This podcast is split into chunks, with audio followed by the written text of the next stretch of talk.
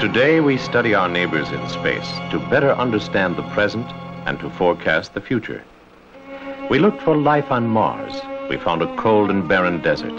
How does that relate to Earth, bathed in water, blanketed with oxygen, teeming with life? And what about Venus, our nearest planetary partner, yet for all of history the most mysterious? Named for the goddess of love and beauty, she orbits forever veiled in clouds.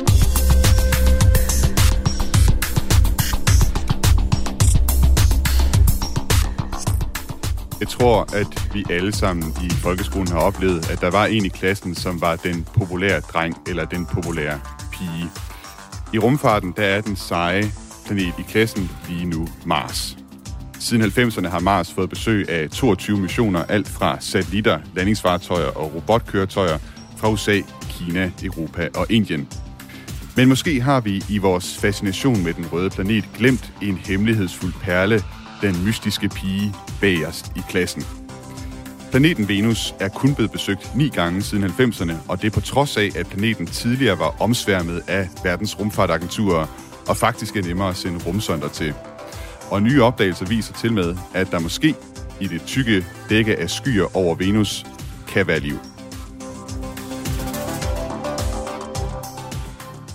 Du lytter til den nye rumalder på Radio 4 med mig, Thomas Schumann, og når timen her er omme, så håber jeg, at du har fået en fornyet fascination for planeten Venus. Men før vi kaster os over vores øh, søsterplanet, så synes jeg, at vi lige skal kigge frem på nogle historier, som vi vender tilbage til sidst i udsendelsen. Og her er overskrifterne. UFO'er er ægte. Det siger i hvert fald det amerikanske forsvar, og i juni udkommer en rapport om det amerikanske forsvars efterforskning af UFO'er. Kineserne er landet på Mars, og nu har vi også de første billeder fra deres robot. Og så, kom, og så bliver der for tiden budt millioner af dollars på at få det første sæde på en 10 minutter lang tur op i rummet, og så ned igen. An introductory question. How can the study of Venus shed light on our earthly problems? Men i dag der skal det altså primært handle om Venus og den fornyede interesse, som der lige nu er for vores søsterplanet. Michael Linden Wørnle, hvis du skulle beskrive Venus med tre ord, hvordan vil du så beskrive Venus? Jamen, jeg vil som udgangspunkt sige uh, smuk, uh, i hvert fald når vi ser den på himlen her fra jorden, men når man så kommer lidt tættere på, så er det sådan nogle ting som glohed og ugæstfri, som i hvert fald lige popper op i mit hoved. Michael Linden Wørnle er astrofysiker og chefkonsulent for DTU Space, og så er han altså den ene af mine to gæster i dagens udsendelse. Og med mig i studiet, der har jeg så også øh, Kai Finster, som er professor i mikrobiologi ved Aarhus Universitet, hvor han forsker i, hvordan mikroorganismer kan overleve i ekstreme miljøer, miljøer som på Mars eksempelvis. Og Kai, øh, Venus, som uh, Michael siger her, glohed, uh, nok et af de mest ekstreme miljøer, der findes i solsystemet. Men alligevel så er der forskere, der mener, at der kan være liv på Venus. Hvordan kan det være? Jamen det er rigtigt nok. Der har været nogle, øh, nogle øh, publikationer for ganske nyligt, og det er ikke på Venus overfladen, fordi der vil det være alt for varmt, men det vi skal kigge på, det er skyerne omkring 50 km over Venus overfladen. Og vi vender tilbage til øh, den her mulighed for liv i skyerne over øh, Venus. Men jeg vil gerne lige starte et andet sted. For en af de ting, som øh, jeg synes er fascinerende ved udforskningen af planeterne i solsystemet, det er, hvordan vores forestillinger om planeterne har ændret sig dramatisk i takt med, at vi er blevet klogere. Jeg vil gerne lige læse lidt op fra en af mine øh, yndlings science fiction noveller, Solkublerne, øh, hedder den her novelle, og den er så skrevet af Ray Bradbury i øh, 1950. Det er altså 12 år at, øh, før den første rumsonde besøgte Venus, så jeg har taget en lille, en lille lydeffekt med, øh, når jeg skal læse det her op.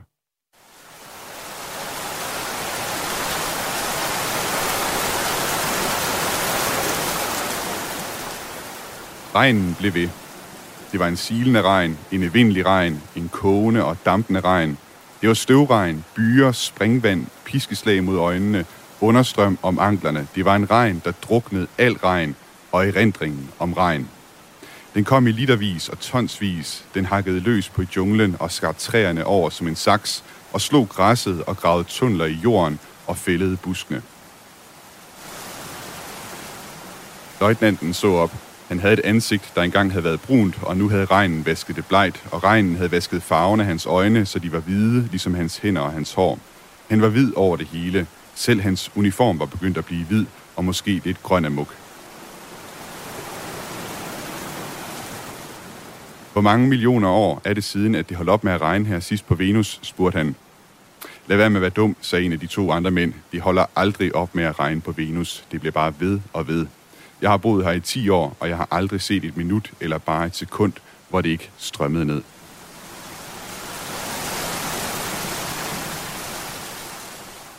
Det var altså Ray Bradburys øh, beskrivelse her fra 1950, eller sådan som han forestillede sig det i en science fiction novelle her. Øh, men han var ikke den eneste, som havde sådan en forestilling om, om Venus som sådan en eksotisk planet. Øh, Michaeline Wørnle, hvorfor var der engang folk, der havde øh, den her forestilling om, at Venus var en øh, sumpagtig og regnfuld planet? Jamen, øh, hvis man ser på det, man vidste om planeten dengang, så giver det jo på en eller anden måde meget god mening. Fordi øh, det, man kunne konstatere, det er, at øh, Venus altid er indhyllet i et tæt lag af skyer. Øh, og da Venus øh, ligger øh, tættere på, på solen end jorden gør, og dermed modtager mere solenergi og tænker, så må planeten jo også på en eller anden måde være, være varmere, jamen så kunne man jo næsten ud af det, øh, man kan jo bare, når man siger det, næsten se den her sådan øh, regnskovsagtige øh, overflade med, med store træer og, og sumpe og høj luftfugtighed osv. Så, så, videre. så, så på den måde, så tænker jeg egentlig, det var meget logisk at forestille sig Venus som, jeg ved ikke om det skulle være et paradis, men i hvert fald som, øh, som sådan en form for, for øh, gigantisk øh, global regnskov i en eller anden form det er jo i hvert fald ikke, det er jo ikke et paradis, som øh, Ray Bradbury han forestillede sig her heller. Og så det, vi har lært sidenhen om planeten, det er, det er nærmere noget, der minder om helvede i virkeligheden. Jeg kan lige læse nogle øh, fakta op om, om planeten her. Altså atmosfæren, det består nærmest af, eller den består af 95% øh, kuldioxid, og det betyder altså, at gennemsnitstemperaturen på øh, overfladen, overfladen af planeten, den er 464 grader, og det er altså både dag og nat. Øh, det atmosfæriske tryk er 90 gange jordens, og så regner det med svoldioxid. Øh, Michael, øh, kan du prøve at beskrive, hvad, hvad vil der ske, hvis nu jeg med et øh, fingerknips øh, bliver teleporteret til Venus' overflade? Ja, man kan sige for det første, det regner ikke med, med svovlsyre, fordi det er noget med, med, med tryk og temperatur, men, men altså de skyer, der omgiver Venus, hvor man har toppen af skylaget, som ligger omkring sådan øh, 55 til 60 km over planetens overflade. Altså, skyerne indeholder svovlsyredråber. Øh, så, så hvis nu så du bliver teleporteret til et punkt over skyerne og skal ned og lande på, på, på Venus, jamen så vil du i første omgang bevæge dig igennem de her skyer af, af svovlsyre. Det kan jeg sige, det, det kan man jo beskytte sig imod øh, øh, i et eller andet omfang, specielt fordi man ikke skal opholde sig så lang tid i, i de her skyer. Når man så kommer tættere på overfladen, jamen så sker der jo det, at øh, trykket det stiger og stiger og stiger, og temperaturen den vokser og vokser. Og som du selv lige refererer, når man kommer ned på overfladen, så er der de her i gennemsnit 465-agtige grader, øh, og, og trykket er, hvad der svarer til at dykke øh, mere end halvanden kilometer ned i, i havet. Altså noget, man igen selvfølgelig godt kan bygge et fartøj, der vil kunne, kunne klare i hvert fald et stykke tid, men, men altså, øh, som menneske vil du jo først i virkeligheden blive kvæst af, af trykket, og, og så vil du blive stigt af, af den høje temperatur. Så det gode råd, det er i virkeligheden øh, at lade være, øh, hvis du har forestillet dig, at det var der, at du skulle bruge din, øh, din, din ferie. Ja, så læst, at, at Venus øh, indtil for ikke så lang tid siden, sådan i, hvad skal man sige, i... Øh, solsystemets historie kunne have mindet meget mere om det, som, som Ray Bradbury han beskriver, eller måske i hvert fald mere om, om den måde, vi kender jorden. Altså, at der kunne have været oceaner, at det kunne have været en, øh, en planet, der kunne have mindet mere om jorden.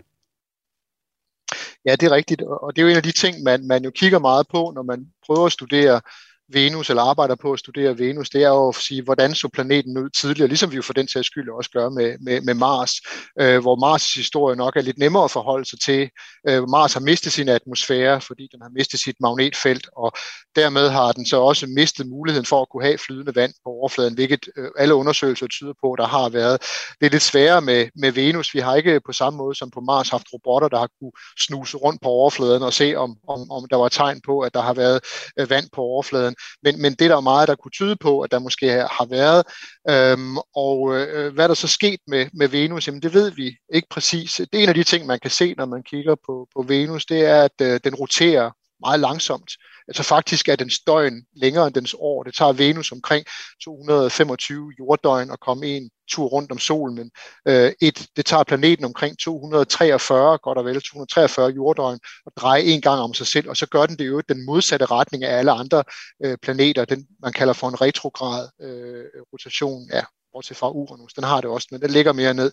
Øhm, og øh, det man kan forestille sig, det er, at øh, øh, det er sket, fordi øh, Venus tidligt i solsystemets historie måske er blevet ramt af et andet læme, ligesom man jo også mener, at jorden blev ramt af et stort læme, der var med til at danne månen.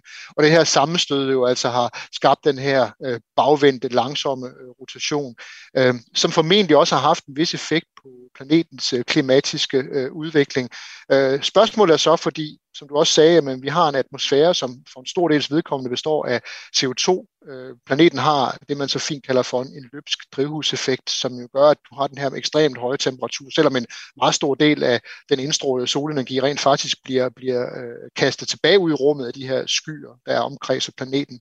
Øh, men men øh, hvordan er det kommet? Er det hønnen eller ægget i virkeligheden? Fordi er der kommet den her meget, meget øh, voldsomme drivhuseffekt, der så har gjort, at det er blevet så varmt, at vandet er fordampet? Eller er det omvendt, at der er sket nogle ting, der så gør, at der er blevet frigivet en masse øh, CO2 efter vandet var forsvundet?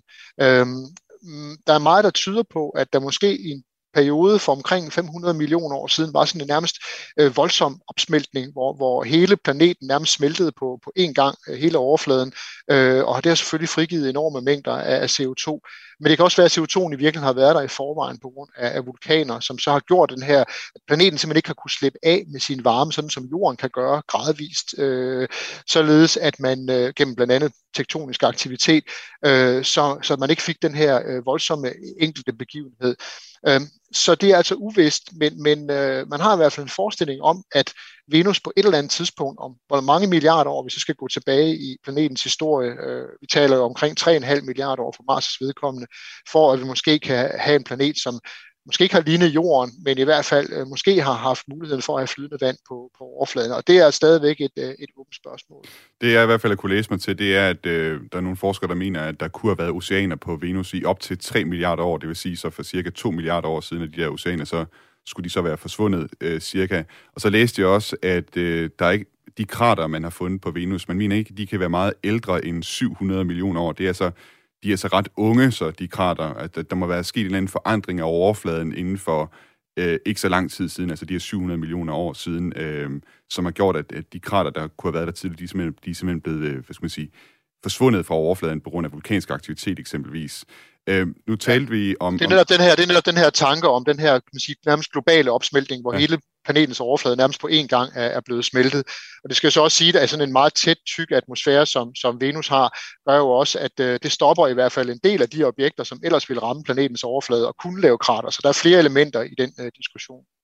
Nu øh, talte vi om, om, om drivhusgasser, og atmosfæren består af 95% øh, koldioxid. Øh, er det en planet, man kan lære noget af i forhold til de udfordringer, vi står med global opvarmning? Altså nu kan man sige, at planetens udvikling her har jo været alene naturlig, øh, så, så det er lidt svært at drage paralleller til, til den situation, vi står i på jorden lige nu, hvor øh, vores problemstilling er, at øh, det er menneske, øh, mennesket selv øh, og de menneskeskabte udledninger af drivhusgasser, som skaber udfordringer. Øh, og man kan selvfølgelig sagtens kigge på Venus og sige, jamen kunne man forestille sig, at der er et eller andet øh, kritisk punkt for øh, det jord, for jordens klimasystem, hvor man tilsvarende vil få sådan en løbsdrivhuseffekt. Men, men forholdet er jo helt, helt andet, kan man sige, fordi som du selv refererede til, så øh, er der jo altså består Venus' atmosfære jo ligesom Mars' stort set af, af CO2, øh, hvor jordens atmosfære jo indeholder meget, meget små mængder af drivhusgasser, men jo stadigvæk nok til at øh, forøge drivhuseffekten, så vi ser en, øh, en global opvarmning. Så, så jeg tror ikke, det er sådan noget, man bare lige kan sige, uh, vi skal sørge pas på, for ellers ender vi som, som, øh, som Venus. Øh, men dermed jo ikke sagt, at vi skal negligere de forandringer, som vi mennesker selv er, er årsag til her på jorden.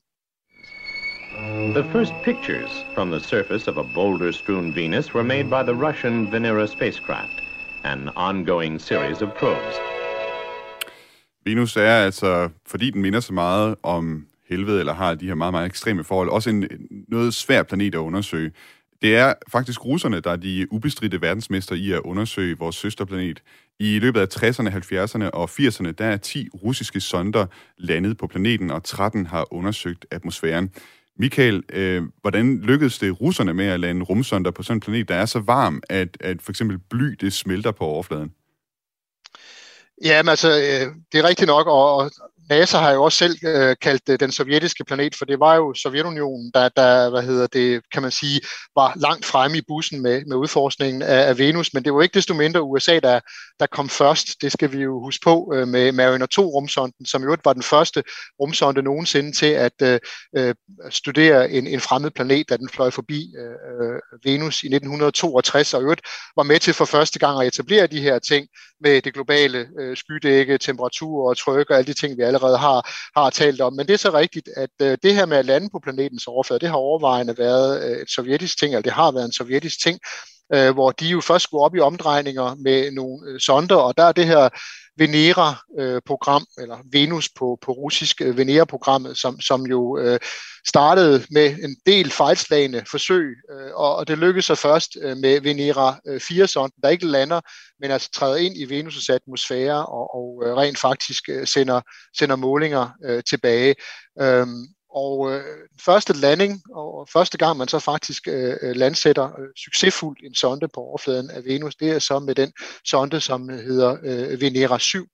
Øh, og, og Venera 7, den øh, øh, lander på, på, øh, på, hvad hedder det, øh, på Venus den 15. december 1970, og, og, og sender målinger øh, tilbage øh, til jorden øh, øh, i nogle minutter med et meget svagt signal, cirka 23 minutter, men altså nok til at vise, at det rent faktisk lykkes. Og øh, hvordan det kunne lade sig gøre, jamen det er faktisk måske i virkeligheden mere held end forstand, i hvert fald med, med den første sonde, fordi man jo netop ikke vidste ret meget om de forhold og betingelser. Man fik selvfølgelig nogle indikationer med Venera øh, 4, 5 og, 6, øh, fordi de trængte ind i atmosfæren og gav nogle indledende øh, idéer, men, men nåede jo ikke helt ned til overfladen. De blev ødelagt af, af tryk og temperatur, de nåede ned til overfladen. Venera 7 nåede så øh, hele vejen ned, øh, og, og så havde øh, Sovjet jo, de sovjetiske ingeniører og forskere, lige pludselig noget at gå efter til de efterfølgende øh, missioner. Og det var sådan, at man jo i virkeligheden øh, langt hen ad vejen øh, derefter øh, gik i gang med at sende øh, missioner afsted øh, parvis. Man udnyttede simpelthen det her med, at øh, øh, det gjorde man allerede med Venera 7, men, men den dens marker, den, den, den svigtede. Øh, så, så man sendte så efterfølgende to afsted. Den marker svigtede også for, for hvad hedder det, øh, de efterfølgende missioner, men så begyndte det at lykkes med øh, Venera 9 og 10, øh, Venera 12, 11 og 12 og 13 og 14. Altså de kom simpelthen øh, to identiske fartøjer, og, og der lykkedes det jo faktisk både at få, øh, hvad hedder det, øh, 10 og 11, 12 og 13, 14 ned øh, på, på overfladen, og de berømte farvebilleder, som vi har fra, fra Venus, det var netop øh, Venera 13, som, som, som øh, landede i, i 1900 og øh, 1982, øh, og øh, stod, øvrigt har rekorden stadigvæk med at overleve på planetens overflade i 127 minutter, altså øh, to timer og syv minutter overlevede den, altså de her helt ekstreme betingelser på, på, på overfladen. Øh, øh, en interessant ting, man gjorde øh, ved udforskning af Venus, netop i erkendelse af, at øh, det er ikke godt at være på overfladen, øh, i forbindelse med øh, de sonder, som, som øh, hed Venera, øh, hvad hedder det, øh, øh, øh, Vega, undskyld, Vega 1 og Vega 2, øh, som øh, var rumsonder, som øh, blev sendt afsted, øh, fløj forbi Venus i 1985, i virkeligheden også for at mødes med Halles komet. Øh, og der sendte øh, sovjetforskerne faktisk øh, ballonger ud, som svævede rundt i en periode, i nogle dage, op i Venus' atmosfære, i den her højde, hvor tryk og temperatur er, er mere øh, acceptable. Øhm, øh, og, og så sluttede man af med, med, med, med to øh, missioner, øh, i Venera-serien øh, tidligere i slutningen eller i midten af 80'erne, øh, som altså var kredsløbsmoduler, hvor man for første gang øh, havde radar med øh, Venera 15, som havde en radar, der kunne kigge ned gennem skyerne ned på, på overfladen. Så, så man stoppede altså, kan man sige, for alvor fra, fra sovjetisk side her i, i øh, midten af, af 80'erne, og det hænger jo sammen med, med Sovjetunionens situation på det tidspunkt, økonomiske udfordringer, det med at få, få det hele til at hænge sammen. Øh, Sovjetunionens sammenbrud kommer så i 1991, og siden dengang, der har der været langt mellem snapsen i forhold til, til, øh, til forsøg på interplanetariske øh, projekter fra, fra, fra så russisk side. Og jeg kan sige, at øh, de, faktisk er der stadig liv i det her Venera-program, du taler om. Øh, jeg ved i hvert fald, at direktøren for det russiske rumprogram, Dmitri Rogozin, han, øh, han har tidligere sagt, at Venus er en russisk planet, sådan som NASA også sagde, at Venus var en sovjetisk planet. Og man planlægger altså fra russisk side, at der skal sendes en, øh, den her, øh, den næste serie, den næste rumsonde i Venera-serien, de kalder den i hvert fald Venera D, øh, til øh, Venus. Den skal ankomme øh, til planeten i 2029. Jeg tænkte på, øh, hvordan kan det overhovedet være, at russerne de var så... Øh, hvorfor var de så optaget af Venus der i, i den periode? Jamen altså, øh, det hang jo sammen med, at øh, som du sagde før, at øh, det er virkelig nemmere at rejse til Venus, end det er at, at rejse til Mars. Det har været en, en del af det, men, men selvfølgelig også den, den videnskabelige øh, udforskning af, af planeten. Øhm, man kan sige, allerede fra, fra tidligt i udforskningen af planeten, var man jo måske lidt desillusioneret i forhold til, at øh, øh, muligheden for, at der kunne eksistere liv øh, men, men det er jo så en af de ting, som nu er blevet reaktiveret, og derfor man nu igen er på banen med den her Venera D, hvor øh, D'et det står for Dolga Jivushaya, altså langtidslevende, og det er jo fordi en af de ting, man lidt kigger på med, med Venera D, øh, ud over kredsløbsmodul og landingsmodul, det er måske også i virkeligheden mulighed for at øh, videre øh, udfolde ideen om at have noget, der flyver i, i atmosfæren, fordi det måske i virkeligheden er der sandsynligheden for at finde øh, liv på Venus, hvis det eksisterer, at så er det altså ikke på overfladen. Øh, det er der ikke noget liv, der kan klare, så vidt vi ved i hvert fald øh, 465 grader og 92 atmosfæres tryk. Måske det ene eller det andet, men i hvert fald ikke begge dele. Øh, mens at øh, muligheden for for eksempel at have et øh, kontrollerbart øh, svævefly, øh, eller ikke svævefly, men motoriseret fly, og, og der er det jo faktisk sådan, at der siden 2014 har, har været nogle diskussioner mellem øh, Rusland og USA, som ellers ikke har nogen som helst former for samarbejde ud over den internationale rumstation, øh, med et projekt, øh, som, som øh, man, man kalder Venus Atmospheric Maneuverable Platform, forkortet VAMP, meget lidt uheldig akronym, men sådan er der så meget. Øh, øh, det er faktisk øh, Northrop Grumman, som, som arbejder med det her, som er sådan et ret stort og pustigt fly med motorer, som man kunne flyve rundt op i at Venus' atmosfære. Og der har faktisk været diskussion om, at man skulle have måske en lidt nedskaleret udgave af sådan et, øh, et, et, øh, et, et fly med på den her Venera D, men der er stadigvæk forhandlinger i gang. Nu kan det jo godt være, at, at situationen bliver bedre nu, hvor der er kommet øh, ny øh, regering, ny præsident i USA, selvom måske de situationer, de diskussioner, der foregår lige nu, ikke tyder på det. Men, men der er i hvert fald en åbning. Øh, men, men hele snakken om liv i, øh, på Venus har reaktiveret interessen for at sende øh, et rumfartøj afsted øh, igen og fortsætte der, hvor man slap tilbage i, øh, 80'erne. Og det er noget, vi kommer meget mere ind på, den her, de her nye øh, den nye diskussion, der foregår i, i miljøet om, hvorvidt der kan være liv i, oppe i, skyerne, øh, eller oppe over skyerne, oppe i 50-60 km højde over Venus, øh, om det er en mulighed. Jeg vil lige nævne her, at, at NASA også har undersøgt, om øh, man kan lave robotter, der kan holde til at være på Venus' overflade. Altså det sværeste i den sammenhæng, det er at få elektronikken til at virke, for chips og transistorer, øh, som du har i din iPhone for eksempel, de vil, de vil have svært ved at holde til den her meget, meget høje varme. Øh, hos NASA's Glenn Research Center, der har man så testet elektronik, der er lavet af siliciumkarbid, og det har vist sig, at øh, den her, den, den her form at, lave elektronik på, det, det er altså noget, der kan holde i over et år ved 500 graders varme. Det er noget, de har testet. Øhm, så kan jeg også sige, at den øh, private New Zealandske raketvirksomhed øh, Rocket Lab, de øh, er også virkelig fascineret af Venus. Øh, deres direktør, Peter Beck, han er så fascineret af planeten, at han vil simpelthen selv finansiere en øh, videnskabelig mission til Venus. Øh, Michael, øh, lige her på det sidste øh, minut, vi har herinde, vi skal høre, høre nogle nyheder. Øh, kan du nævne nogle af de missioner, du er, du er spændt på til Venus?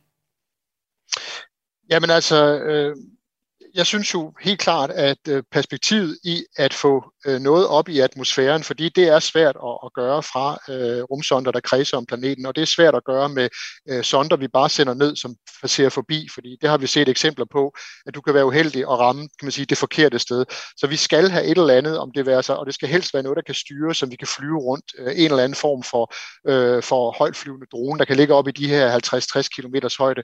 Det er den eneste måde, vi ligesom for en eller anden måde for alvor kan få, øh, øh, få nogle data på bordet, der kan sige noget om de her idéer om liv på Venus øh, i atmosfæren, øh, har noget på sig.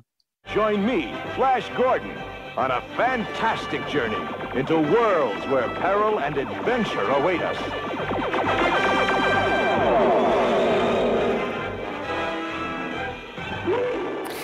Du lytter til den nye rumalder på Radio 4 med mig, Thomas Schumann, som i dag handler om planeten Venus og om vores og om vores søsterplanet måske kunne være et hjemsted for liv, selvom Venus bedst kan beskrives som et sandt helvede.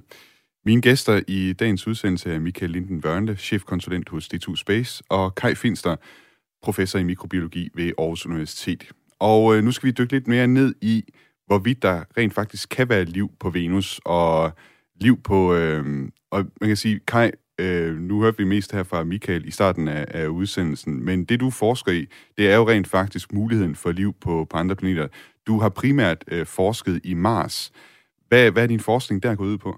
Ja, altså forskning har egentlig taget udgangspunkt helt tilbage til Viking i øh, 70'erne, hvor man så viking, viking-missionerne? Viking-mission, ja, ikke, ikke, ikke, ikke, NASA's ja, ikke, ikke vikingerne for tusind år siden, nej, viking-mission. Og det var det, de fandt, øh, og som var spændende resultater, det er, at de kunne se, når de tog, tog øh, overfladematerialet fra Mars og blandede det op med noget organisk materiale, nogle forskellige stoffer som øh, eddikesyre og mælkesyre osv., så, videre, så fik de frigivet noget koldioxid. Og det, hvis man laver det eksperiment her på jorden, så, så vil det med meget stor sandsynlighed skyldes bakterier i jorden, som omsætter det her og laver koldioxid. Uh, og spørgsmålet er bare så, hvad, uh, hvad skyldes koldioxidproduktion på Mars? Um, det, det, det vi så har kigget på, det er ikke kun mig selv, jeg har arbejdet sammen med, og jeg gør det stadigvæk med kolleger fra fysik og geologi og kemi.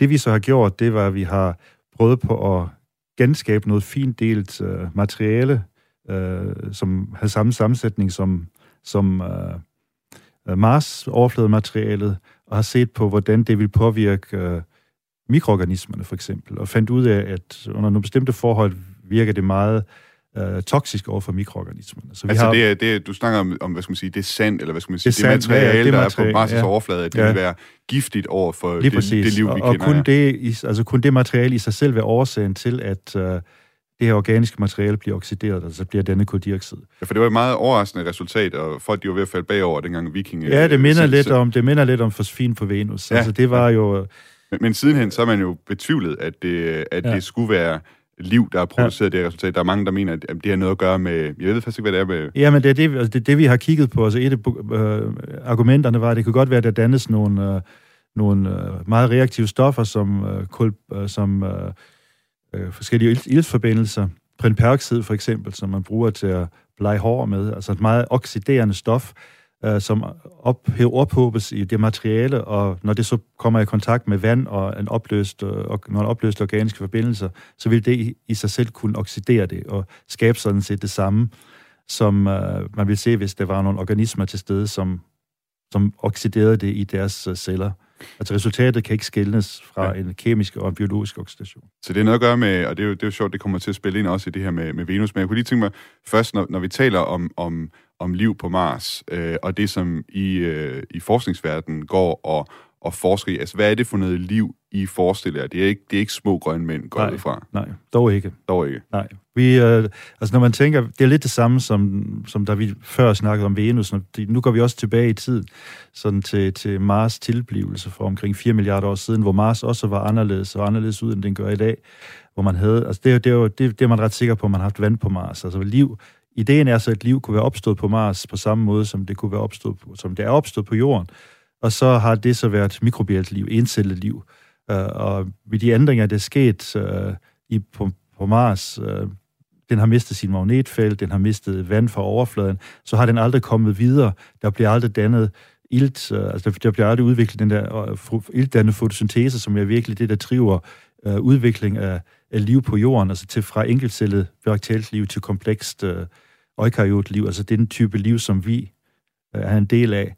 Uh, det, den, det, det trin er aldrig ligesom uh, sket på, mm. på Mars, så vi, hvis, hvis der har været liv på Mars, så er det indstillet mikrobiologisk. Så hvor i, i jordens historie var det meste af jordens historie, der har vi haft encellet liv, ja. og det er så kun udviklet sig, fordi vi har haft ja, ja. ild i atmosfæren. Ja. Er det sådan, jeg skal forstå jo, det? Jo, og stadigvæk den dag ja. i dag er det meste af det liv, vi har ja. på jorden, er encellet liv. Men der vil, der vil Mars, fordi den har mistet sin atmosfære, ja. altså være bremset, så at sige, i sin udvikling. Er, så man forestiller ja, ja. sig, at det kunne være, hvis, hvis det skulle være noget, og det er jo stadig et uafklaret spørgsmål med, med Mars, som det er tilfældet, øh, så skulle det være det her encellede, øh, simple liv, kunne man måske ja, sige. det kunne man godt kalde og, og når vi så taler om Venus, hvad, hvad er det for hypoteser, der har været omkring øh, liv øh, på Venus? Ja, altså, det går helt tilbage til Carl Sagan, som i slutningen af 60'erne netop diskuterede muligheden for liv på Venus, og allerede på det tidspunkt var han ret klar i spyttet og sagde, det er nok ikke overfladen af Venus, vi skal fokusere på. Vi skal kigge på skyerne. Jeg skal sige, Carl Sagan, det er, han er sådan en stor videnskabsformidler, astrofysiker, Ja, han er- også, ja, han- der var meget kendt tilbage i Lige præcis. 70'erne og 80'erne. ja. Yes, ja. Han har også været, han, han var sikkert en af drivkræfterne bag vikingmissionen der i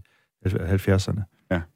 Men han, han gik allerede og havde nogle hypoteser om, at det skulle være liv, der ligesom er i atmosfæren. Ja, altså hvis der, hvis der, altså spørgsmålet var så, hvis der skulle være liv på Mars, hvor kunne vi finde det? Og der var han ligesom den første til at foreslå, at det kunne godt være i skyerne, og så op i de her øh, 50-60 km højde, hvor vi har et, øh, en temperatur, der er noget lavere, omkring 30 grader, og hvor trykket er omkring en atmosfære, altså samme tryk, som vi finder på overfladen af jorden. Så det virker helt behageligt for, for os. Ja, hvis man kun ser på tryk og temperatur, så er Der er ikke så meget ilt. Der er ikke så meget ilt, Ja. der er ikke så meget andet end, øh, det har vi også snakket om ja. før, koldioxid og så noget svovlsyre. Det her med liv i, i skyerne eller oppe i atmosfæren, øh, er det noget, man kender fra jorden også? Ja, det gør man jo. Altså, nu snakker vi jo meget om coronavirus, øh, og det er jo en virus, som tra- transporteres igennem aerosoler, altså små dråber øh, fra den ene til den anden, og gør os syg, og på samme måde, så kan mikroorganismerne transporteres fra overfladen af jorden op i atmosfæren, faktisk over store afstande. Altså man har observeret, at de kan transporteres helt fra øh, Japan eller over fra Asien, over øh, Stillehavet til, til USA.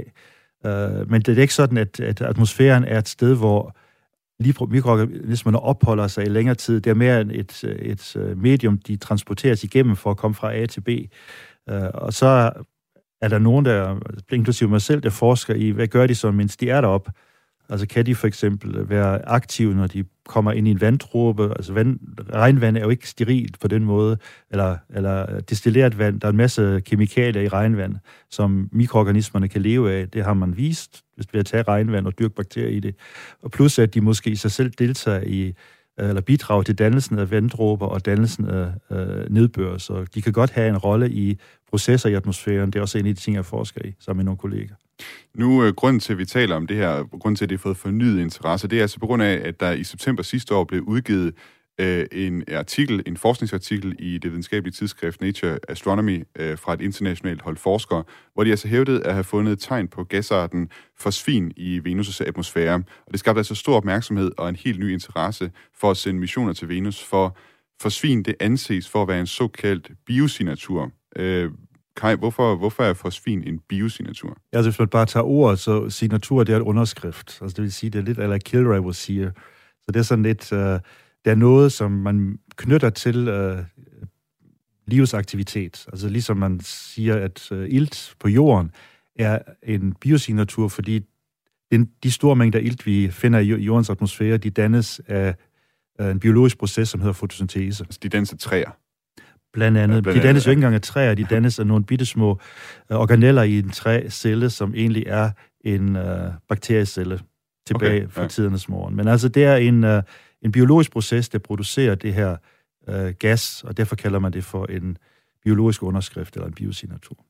Og når, altså, det er måske også værd at få, få med, altså, når det er sådan nogle forskere, de udgiver sådan et, øh, at de, de, de hævder at have, have, have fundet spor af fosfin. Det er jo ikke, fordi de har sendt en mission til, til Venus, og de har været ude og, og samlet øh, atmosfære ind. Hvordan er det, det er gået til, at de har fundet øh, Jamen, det, er, det ved Michael jo meget mere om, end jeg gør, men man har, altså, ki- man har kigget på, på Venus fra jorden af med nogle teleskoper, og så fandt man uh, ud af, at der er noget i den her atmosfære, som absorberer lys ved en bestemt uh, bølgelængde. Altså, der mangler ligesom noget lys uh, i det spektrum, og det kunne man så knytte til fosfin.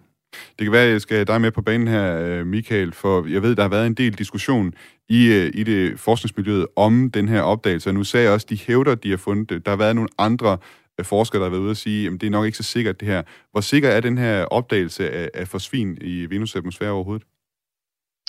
Jamen det er rigtigt, det, det skabte jo øh, stor begejstring, eller i hvert fald opmærksomhed der i september måned, da det her det blev, blev publiceret. Man skal huske på, det var jo offentliggjort i et videnskabeligt tidsskrift, det vil sige, det er jo noget, som, som andre har været inde og kigge på, inden det bliver publiceret.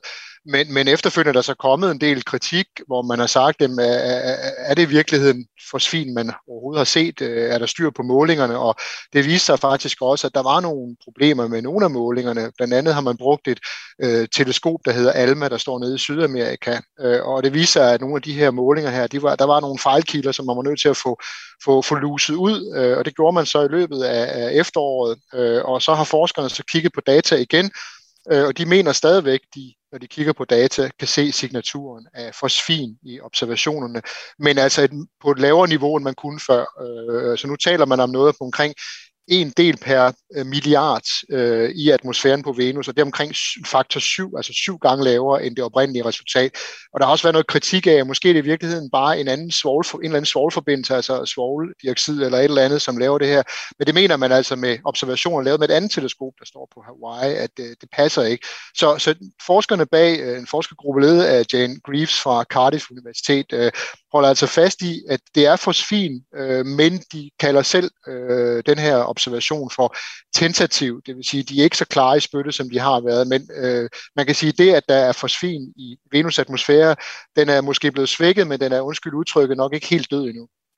The, the jury is still out, som man siger, og det er nok noget, der kræver, at man får sendt nogle sonder derhen, der ligesom kan tage nogle, øh, øh, nogle reelle prøver af det. Øhm, Kai, hvis, hvis vi nu forestiller os, at øh, der er fosfin, hvis vi siger, at det bliver bekræftet, der er, øh, hvad er det så for noget liv, vi skal forestille os, der producerer det her fosfin? Altså grunden til, at man overhovedet har fosfin på, i, i kikkerten som en biosignatur, det er, at man, når man, man finder det i jordens atmosfære i, i meget lave koncentrationer. Og de, man har to øh, måder at danne fosfin på. Det ene er en industriel proces. Man har fået brugt fosfin for eksempel som giftgas under Første Verdenskrig. Altså der har man, det var mennesket, der lavede fosfin, og så ved man, at der dannes fosfin i miljøer, hvor, som er iltfri, hvor der er en masse organisk materiale, altså typisk sumpområder. Øh, og, der er, og der mener man, at det er en, en mikrobiel proces, som står bagved det. Altså det er sådan set, det er argumentet for, hvorfor fosfin, øh, øh, det man finder fosfin i, i Venus-atmosfæren overhovedet, øh, er interessant i forbindelse med liv, fordi altså på jorden har man de her to mekanismer. Det ene er menneskeskabt, så det vil også være en biosignatur på den måde, og så er det mikroorganismerne i sumpe, som producerer det. Ja.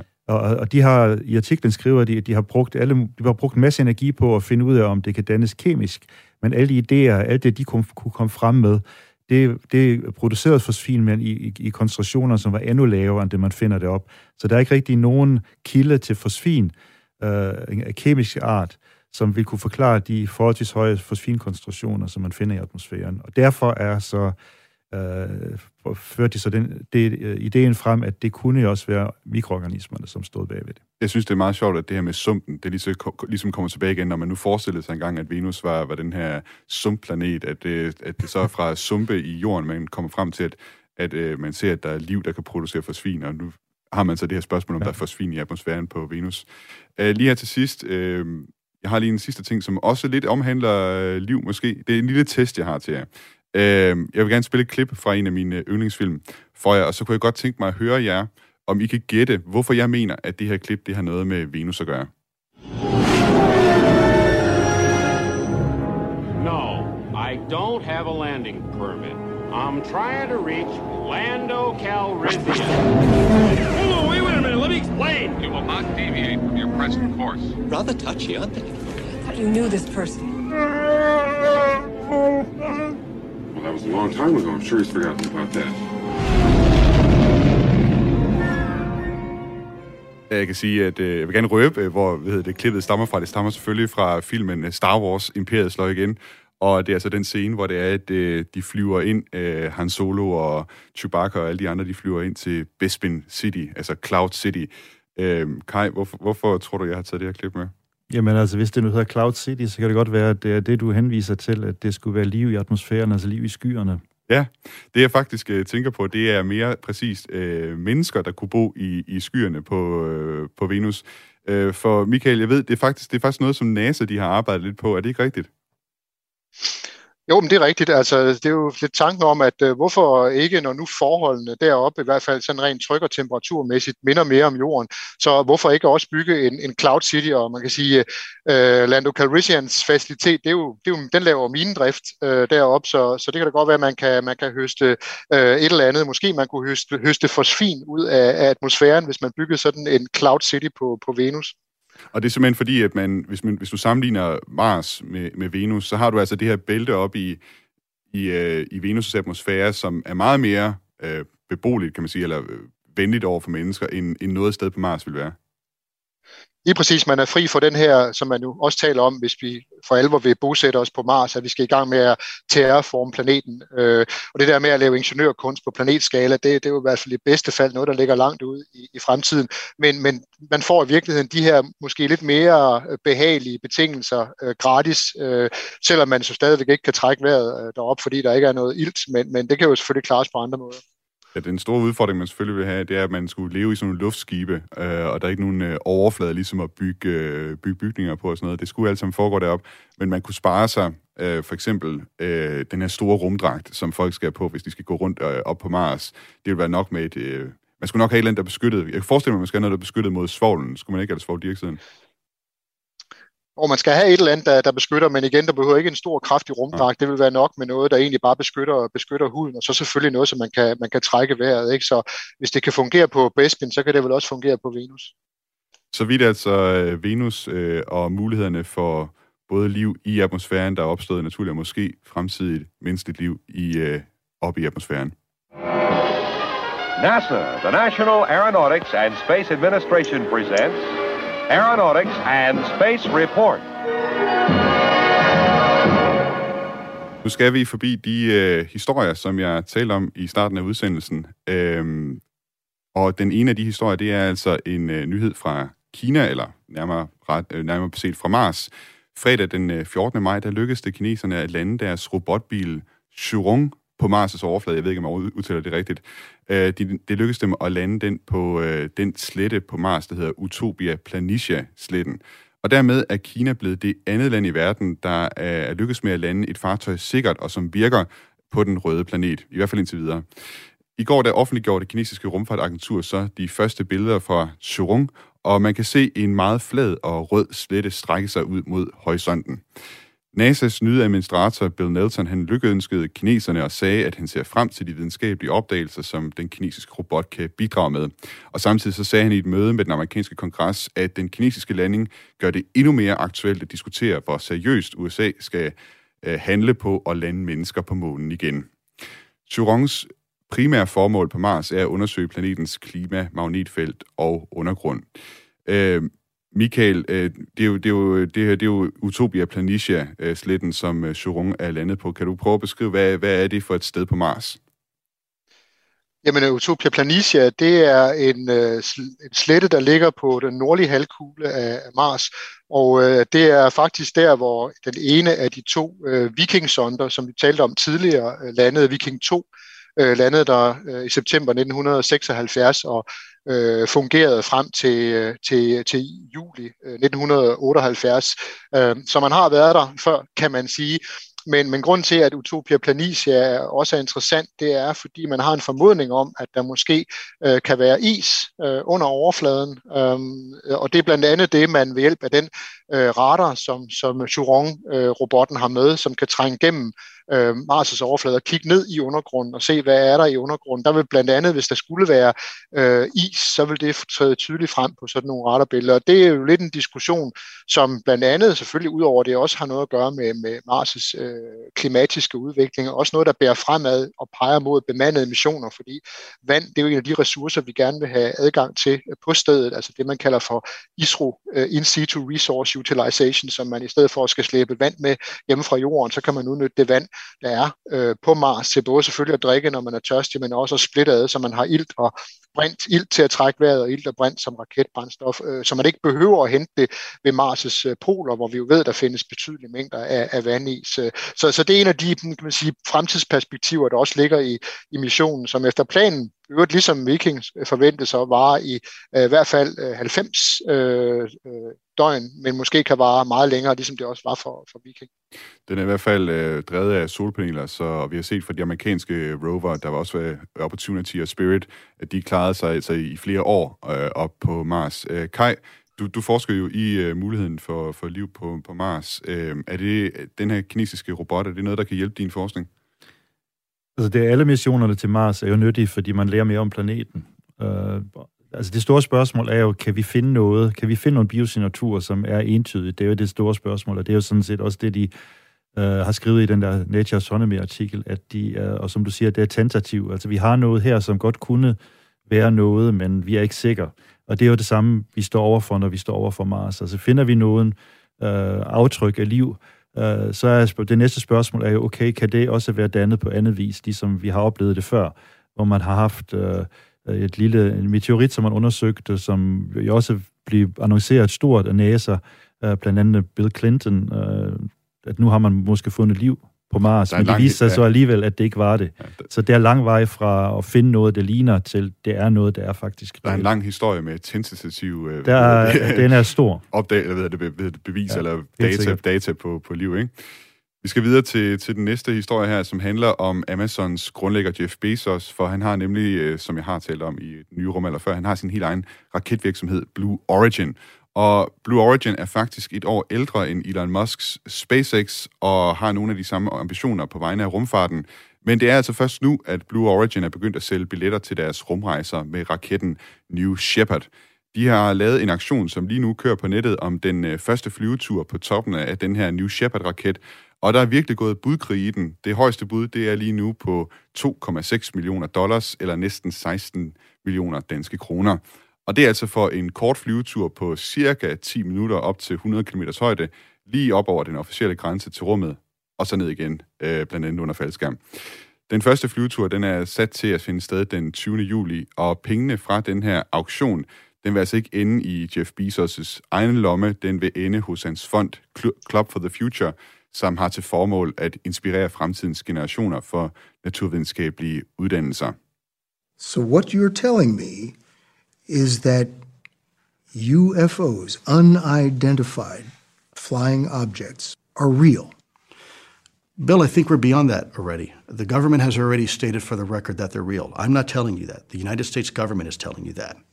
Og det er så den sidste nyhed, vi kommer omkring her i dagens udsendelse, som øh, handler om, om den her udsendelse, eller det er i hvert fald det, der inspirerede mig, den her udsendelse fra 60 Minutes, som blev øh, Øh, lagt ud på nettet i den her uge, øh, og som vi lige hørte et klip fra her. Det har virkelig givet mig søvnløse netop på det seneste, må jeg indrømme. Du hører her i klippet øh, journalisten spørge om UFO'er, altså uidentificerede flyvende objekter, om de er virkelige.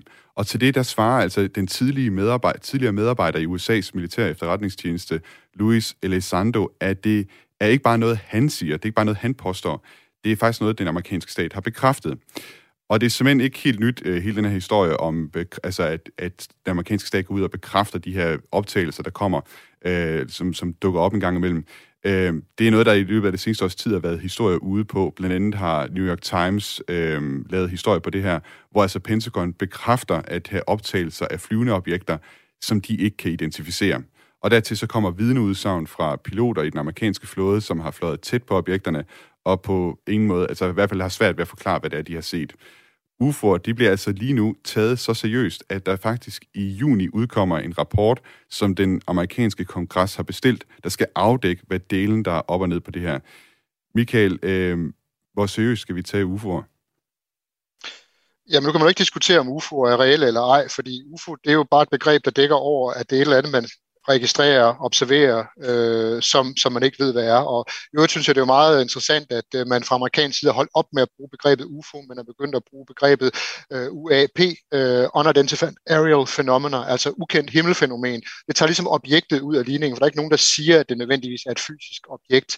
Øh, men ikke desto mindre, så er der nogle beretninger, og det har der jo været gennem mange år siden, kan man sige, den moderne UFO-æra øh, startede tilbage i 1947, øh, som også tidligere er blevet undersøgt øh, Øh, både det amerikanske militær og andre steder, øh, men man er ligesom aldrig rigtig kommet frem til nogen konklusion. Det har ligesom fået en renaissance nu, og det er interessant, fordi man jo et eller andet sted har en meget pragmatisk tilgang til det. Altså det er jo, det er jo Mark Rubio, øh, republikanske senator, som er drivkraften bag, at man nu har fået den her undersøgelse, som skal munde ud i en rapport, der kommer her i juni måned. Øh, og som man siger, han er sådan set ligeglad med, om det er rumvæsener, eller det er kinesere, eller hvem pokker det er, eller hvad det er. Han vil bare gerne vide, hvad det egentlig er, der foregår. Øh, har det betydning for landets sikkerhed? Er det noget, der udgør en trussel for vores piloter, når de er i luften? Øh, og, og den her måske meget sådan pragmatiske, øh, ikke mystificerende tilgang er fin. Rapporten skal jo ud over at fortælle, hvad man ved, så skal den også, og det er måske det allervigtigste, også der skal efterretningstjenesterne og de andre relevante myndigheder give et bud på, hvad vil vi gøre fremadrettet, hvordan vil vi håndtere det her, hvad for nogle procedurer vil vi sætte i værk for at indsamle og behandle informationer om de her uidentificerede himmelobjekter eller himmelfænomener.